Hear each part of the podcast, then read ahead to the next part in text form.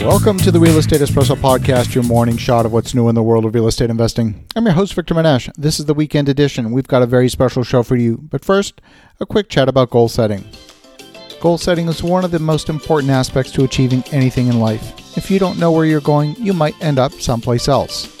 I'd like to invite you to join me for three days on the Mexican Riviera for an intensive goal setting retreat so that you start your 2020 with energy, purpose, focus, and momentum.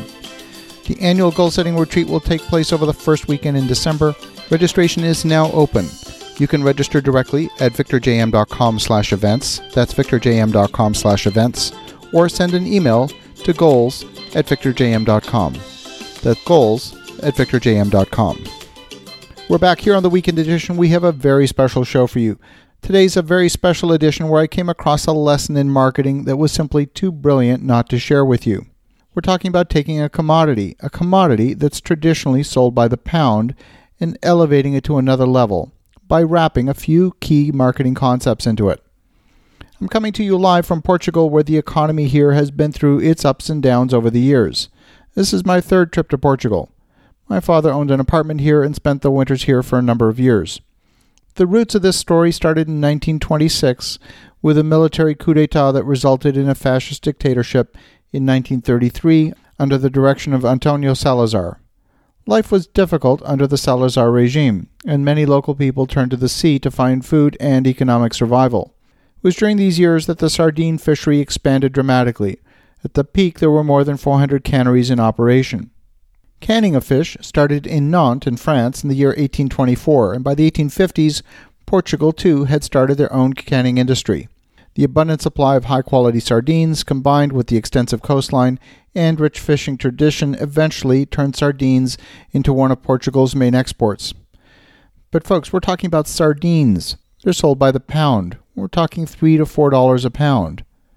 So, let me introduce you to Il Mundo Fantastico de Sardinhas Portuguesas. Translated, that means the fantastic world of Portuguese sardines. But the name itself doesn't convey the image. Imagine a store where the motif is the brightest circus tent colors and the decoration is like the flashiest carnival, perhaps even Willy Wonka's chocolate factory. Inside the store, tins of sardines line the walls from floor to ceiling. There's an entire wall of sardines organized into columns where each column consists of a birth year. The tins are all painted in a period design and there's a custom design for each decade. There's a wall of tins of different types of fish, including tuna, octopus, smoked salmon, mussels, and eels.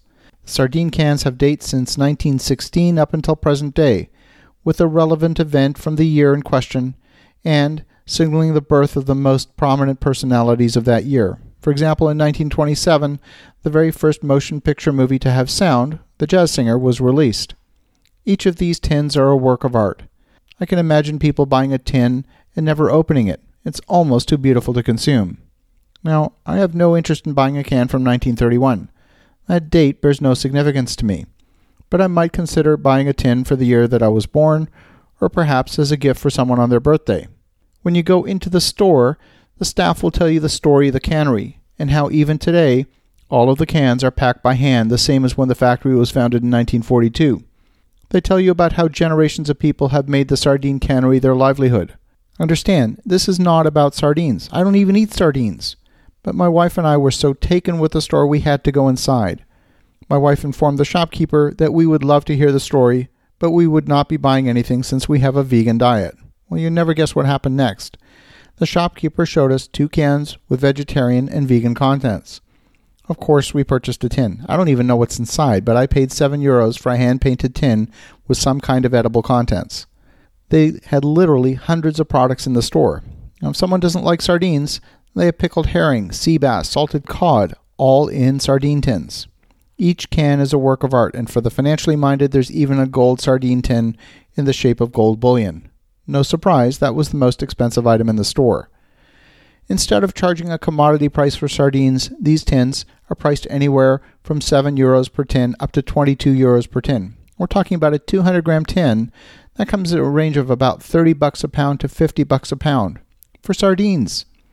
Maybe you've figured out by now the store isn't selling sardines.